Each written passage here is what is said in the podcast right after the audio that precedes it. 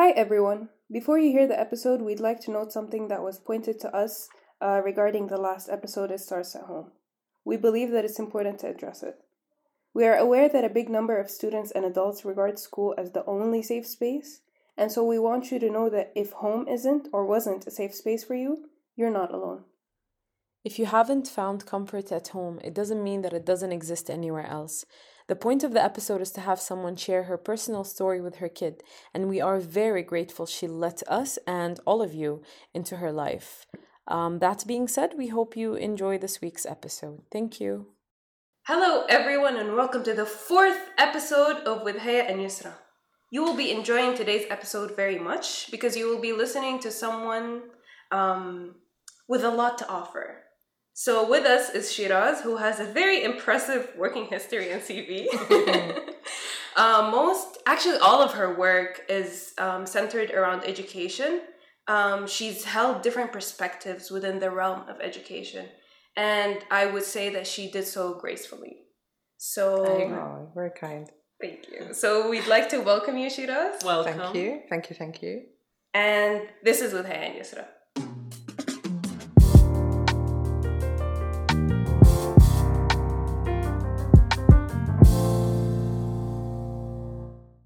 So, good to have you here. Good to be here. Thank you. So it's uh, an honor to be able to be part of your work. So thank, thank you. Thank you. Um, so, first of all, we got to get this out of the way. Tell us a bit more about yourself.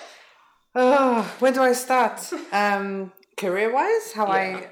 So my my background is I, I started originally as what we call a youth worker in the UK. So I was born and born and raised in London, and in London in the UK we have lots of after school centres and summer schemes and stuff like that. So as a teenager, I started working in these summer programs with mainly primary school children. Um, my mum was a childminder. She runs a nursery now, so I have lots of early years experience, and and that was my background, right? So after school care, um, when kids had finished school, they would go to these play centers, and I'd I'd work there. So so that was my background, and then eventually, yeah, after school. I went on to university, became a teacher, and uh, I had In the the UK. yes, I was uh, I was a what you guys call a fellow Yeah. with Teach First in the UK for I did the two years and I stayed on for another year. What in, did uh, you teach? I was an art teacher. I still am an art teacher, right? I feel like you always say was when you stop teaching, but Yeah. it's a But it's a know, life. It's a lifestyle. it's a lifestyle. You It a carry it. lifestyle. yeah, you just can't. yeah. So um, I am an art teacher. I continue to be an art teacher, and uh, yeah, so I was a fellow for three years, and then I moved here to Qatar, where I was at uh, an international school for a good five years, for a really long time. I was teaching art there, and then I did some. I worked in admin a little bit, um, and while I was doing that, I had the privilege of being part of Teach for Qatar as they were, you know, getting started. Starting, yeah. Um, and then I was at the Summer Institutes, which I had done in the UK with Teach First. Um, and then, yeah, here I am today. Eventually, So- I made the shift over full time to Teach So for tell tell the the listeners more about the Summer Institute and Oh. so you said the transition, Yeah. but tell us tell them more because we know Yeah, we know what it is. We but- know what you do But they have no idea what a summer institute is. So the Summer Institute, I can tell you, you know, both with Teach First and with Teach for Qatar, the Summer Institute is an intensive training period that you tend to do over the summer. Yeah. So for other partners internationally, Teach for All, um, sorry, Teach First and Teach for Qatar are part of Teach for All. So there are partners all over the world, but traditionally it happens during the summer. And it's a good chunk of time, usually about six weeks, where these exceptional graduates like yourselves go in and do this intensive training experience. And then you guys get thrown into school um, in September. And it's the same. In the UK, my experience as a fellow in the UK with Teach First was that I had a residential summer institute, which was so powerful because we were living together um, for six weeks. So we did I think it was like two or three weeks in London, and then we become part of a national summer institute. So everybody goes into one city for the whole the whole summer institute, and then here in Qatar we do it um, at traditionally at Aspire. We've done it at Awsaj before, and this year was our first virtual summer institute because of the 2020, yeah. yeah, 2020 was our first cohort to have a virtual summer institute, and it's basically an intensive training period. So in the UK, you would have the PGCE, which is the postgraduate certificate of education, the teacher training um, qualification, and uh, with Teach First, you get all of that in six weeks. So, uh, so yeah, so I did it as a fellow, and and then I think I counted last year was my tenth wow summer Wow. institute. wow So I did That's one amazing. as yeah, yeah. It's pretty much most of my summers are, are gone these Well, days to, to choose like training. so yeah. Um, I did so. I did the one as a as a fellow, and then as a returner, and mm. then after that, I was either working with Teach First or working with Teach for Qatar at a summer mm. institute. So, so yeah, my summers are teaching related usually. So going back to teaching, you hmm. taught in the UK I and you taught here. Yes, Before starting, did you have any expectations? From either Yeah. jobs. Either job. expectations. You know, look, I because I was taught by. So here's the tricky bit: because I was taught by Teach First teachers. Yeah.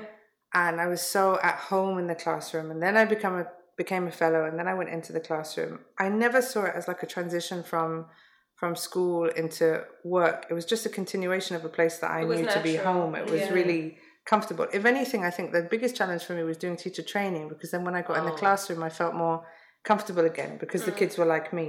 Mm-hmm. Um, expectation wise, uh, no, I- like like I said, I just felt like I was a kid on the other side of the classroom. I felt very comfortable and I felt very at home.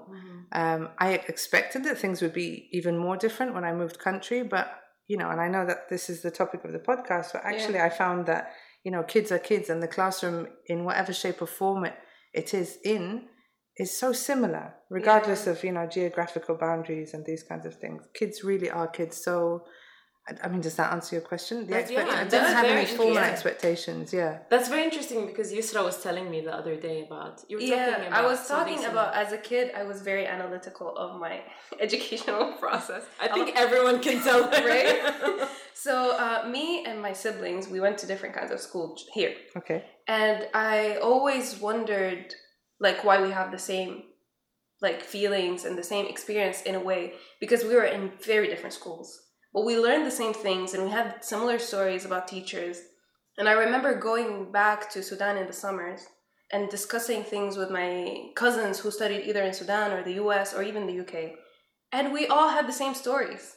Mm. And that just baffled me so much. And I just wondered if there's a constant in the classroom. So is it just the human experience what, that makes it similar? Or is it the boxing of school? Is it I, I don't know, is it the teachers? Is everybody teaching the same way? I don't I don't know. And that's what I wanted to ask you. So coming from the UK and then coming here, is there like what's so similar? What do you think is the constant? I think it's when you look at age groups as well, right? So Yeah. you always have. I've seen bullying across classrooms. I've Yeah, seen bullying in schools, and and that's such a solid constant. Unfortunately, that's a solid constant. It comes in different forms, in different ways. Um, in some places, more physical. There was more fighting. When I was in the UK, I was teaching in a mixed school. That was very normal. Um, and then I came here, and um, it was a mixed school, but the classes um, until a certain, I think I can't. It was GCSE level. The classes were mixed, but below that, they were segregated.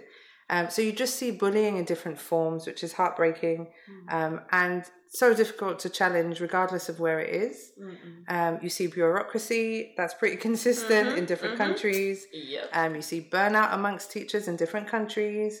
Um, so yeah, those things are so consistent, and not that's not necessarily a great thing, right? Yeah. Um, and then in terms of just child development, kids go through the same stuff. You know, you still have that finding themselves, that searching for identity at certain age groups. Yeah. Um, and there's a beauty in that. There's a real consistency in that, especially when you see. I mean, in the UK in particular, I had lots of migrant children who were arriving literally, some of them the week before, and they were in my classroom fresh, Immediately. not a word of English. Yeah. Um, and even with the language barrier, you can see they were still going through same thing, the same things. You know, they were still trying to find out who they were.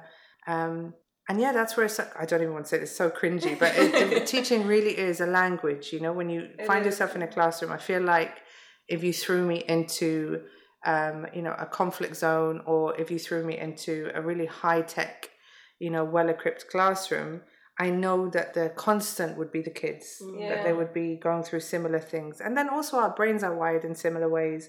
I know that some are going to prefer visual. I know that some are going to prefer kinesthetic and so on. So, so yeah, and I guess that's why it's home. I guess that's why it's so comfortable, regardless of where I go. It's still, it's still somewhere that I feel safe, that I'm happy to be.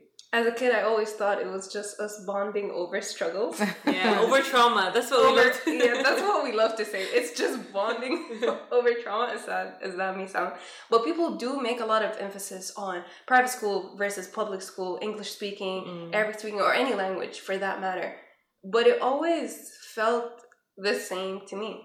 People don't know if you went to a public school or a private school most of the time Mm. because you just get over it. The intensity of the struggles might be different, but essentially, I think we It's all, the same thing. as you mentioned about bullying, because I Yeah. hear stories from people who went to really good, proper private schools, but the, they have, you know, some horror stories to tell. they really do. So yeah, But I would say I think that there is a, a unfortunately a real differentiation between. So you said that you wouldn't necessarily know if somebody went to a public or a private school, but I think in the UK you would. Um, the experience might have been really similar. You know, you might have been.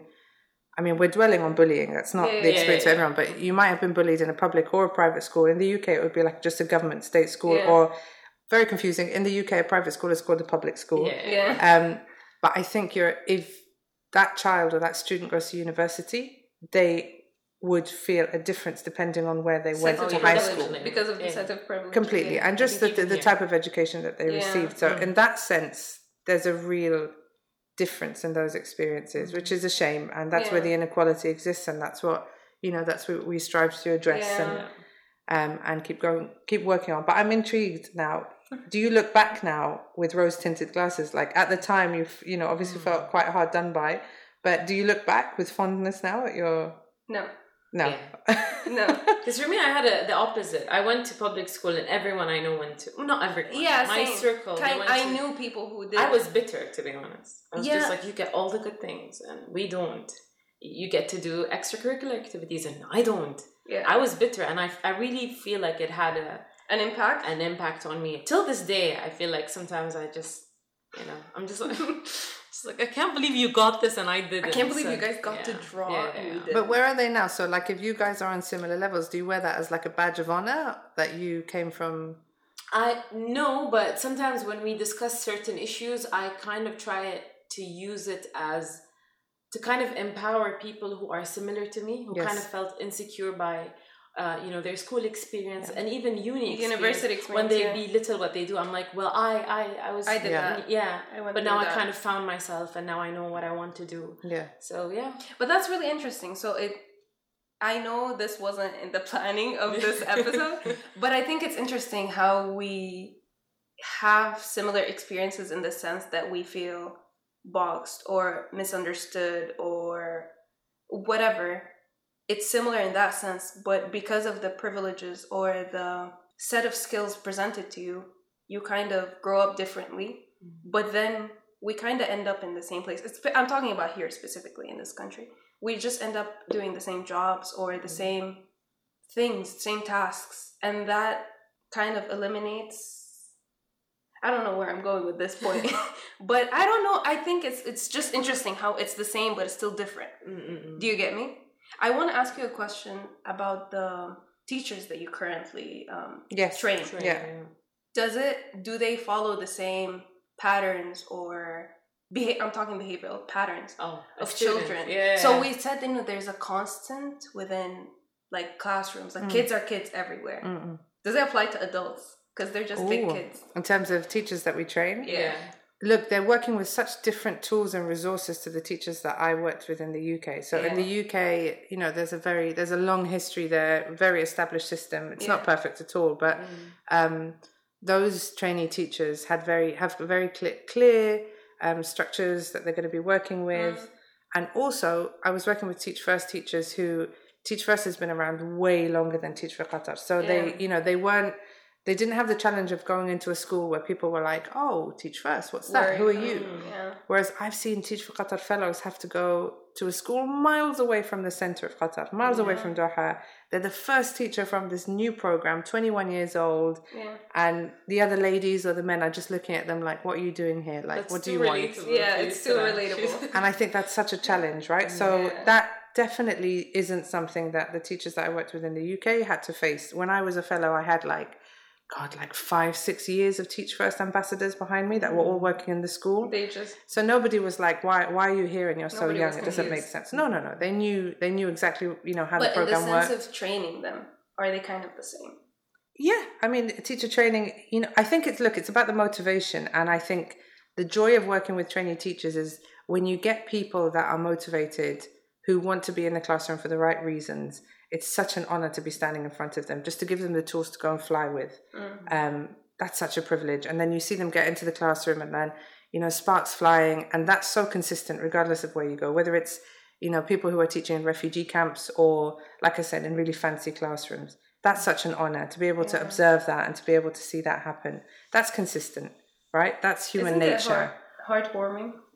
Yeah, very much so. And especially now when you see, you know, I've been a teacher for Qatar for, for a while now, and, and just to hear the stories coming back of, you know, this person did this in this classroom, or I was just talking to someone the other day about one of our trainee teachers who really struggled with her confidence and who, you know, was very uncomfortable even making eye contact. Mm. And I've seen the quality of her work. I just couldn't believe that that was the same That person person. that we met before. You know, look, it's it's the same as being a teacher in a classroom. The, it's a it's an honor and a privilege to watch people grow and to be even a tiny part of that journey. I don't work as directly with the teachers as as my colleagues do. Um, I'm more, you know, I'm especially these days on the data side. Yeah. But just, I think if you're in the business of teaching and learning, whether you're teaching trainee teachers, whether you're teaching, you know, nurses in a hospital, or whether you're teaching pre-K, you know, three-year-olds, it's just such an honor to be part of somebody's journey because I think that's something very consistent that people need others to support them. Whether you're in the UK, wherever you are, people need. No one can thrive in isolation. I think that everybody needs other people, and just to be part of somebody else's journey is, I think that's that's what's at the bottom of teaching, right? That's that's the privilege that we all that we all uh, enjoy. I think that's actually what helped me become a better teacher because I feel like my first semester was very isolated from like the other semesters that I taught. I feel like as soon as I found that connection, that human connection that we're speaking about, I felt like these kids are human beings. I know that sounds very weird to say, but as soon as I realized that they're human beings with lives that I'm affecting, Mm. it made me subconsciously be a better teacher. I was immediately more connected, more present, more aware of everything I say and everything I do because we talk about this a lot. I didn't have that teacher growing mm. up, so that's why I'm really sad. But I I could change that because of that tiny little human connection, just me talking to them in the morning or during break time or whatever when they're leaving. That made such an impact on them. And it's all just because of this human connection. and it changes you. It does. It makes you become a planner if you're not a planner. It makes you want to perform better. Uh, and it, it changed for me. It didn't just change me as a teacher, but also as a human being. Mm. Because uh, again, it's it's uh, really really powerful. But here's the rub, right? Here's the challenge. Mm. It's such a what's the word? Like there's no instant gratification. yeah. I mean, let's forget about test results for a minute, but academic attainment. And, you know, we're not all in the classroom. You shouldn't be in the classroom if your only goal, I think, is just to, you know, Get to improve somebody's grades. But Yeah. you don't get that. You know, Instant, I've bumped yeah. into. I've bumped into kids. I honestly can't remember who they are. They come and talk to me, but I've bumped into kids years later who will still know my name and be like, "Hey, you know, I remember that time you did blah blah blah." I can't remember So- anything that they're talking idea. about, No and you know, you have to smile and nod and be like, "Yeah," and you can't remember that, but you don't get that, But and sometimes you do. you do I remember you told me a story. You told us a story in a session about a specific student in um, in Teach First when you were teaching in your second year when you told them that you were leaving. Oh yeah. Can you tell that story, please? I had a class. I so obviously you teach first. You know, we get sent to very challenging schools. That's the whole point, right? So I was in South London in Croydon, um, and I had a class who were particularly um, challenging. They had lots of different needs, um, and so they were a smaller group, and they only came to school, I think twice a week, once or twice a week, and they they were given they did like basic math, basic English. And obviously, they got sent to the art classroom because everybody thinks that that- that's the non-academic subject. Let them do some coloring in. Um, so I loved this group. They were grade 10, and each one of them had, you know, huge, huge background stories uh, refugees, learning needs. A lot of them had had run in with the police. And I just remember God, with that class, I thought I'm getting nowhere with this lot. You know, I'm not achieving anything. If anything, the attendance maybe got better. Mm. They were coming in on time. That was a huge achievement because they were never turning up to school. And I just remember when I told them that I was leaving, um, one girl picked up the chair and threw it at me. And that hadn't happened before. So I was like, right, I don't know what to do in this situation. and then she stormed out. So I thought, okay, at least we're safe. And then she came in the next day or the next week and she said to me, I'm really sorry I threw that chair at you. I just, I'm really upset because everybody leaves. Yeah. Everybody leaves me and I'm really upset that you're going. And I didn't know how to say that to you. So I was really chuffed that she threw a chair at me. I was like, oh, I'm glad, you know, obviously not Straight out she threw of a chair. freedom writers, But, like from yeah. So, you know, those are the kinds of challenges that you deal with. But as I said, it's not a job where you can say, I increased, you know, I increased my profit at the end of the month or I mm, gained Yeah. Whatever, you know, I changed points somebody's mindset. It's really tough. Yeah. And, and you only, you know, sometimes 30, 40 years down the line, someone will say, I remember that teacher said that one thing to me.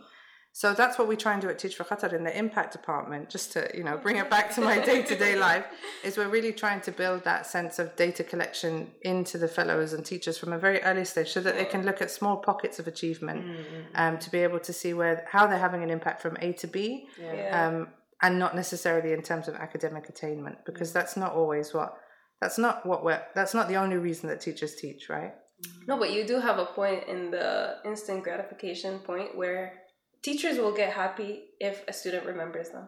yeah Like a couple of days ago, one of my students found my number somehow, and she's just asking, eh, "Are you Miss Yusra?" And I was just like, "Oh my god, Who is Nuran? No, I knew immediately. I, was, I love you." and the thing is, she didn't say anything. She just asked if this is me. Mm. But I think my brain kind of in like made it bigger, increased the size of it. Oh my god, she loves me. She I did something. I changed her life. and that's how little of an impact or that's how big the impact actually is. Mm. So that is the constant in every classroom. It's the human connection. It's the shared human experience. Us seeing each other every day, every 3 days, every 2 days of the week and just sharing these 45 to 50 minutes make bonds us.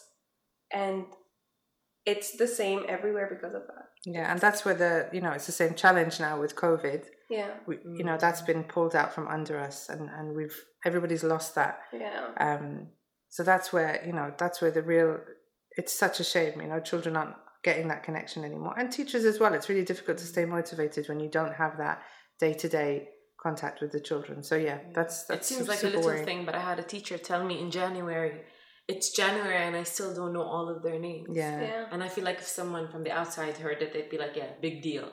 but, it really it's is just a big their deal. names, and she still can't get them all, you know, Yeah. right from, you know, four months in or five months in. Crazy.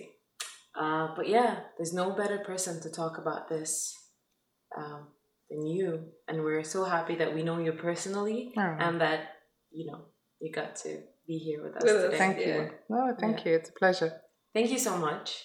And uh, thank you, everyone. Tune in next week for our fifth episode of With Haya and Yusra.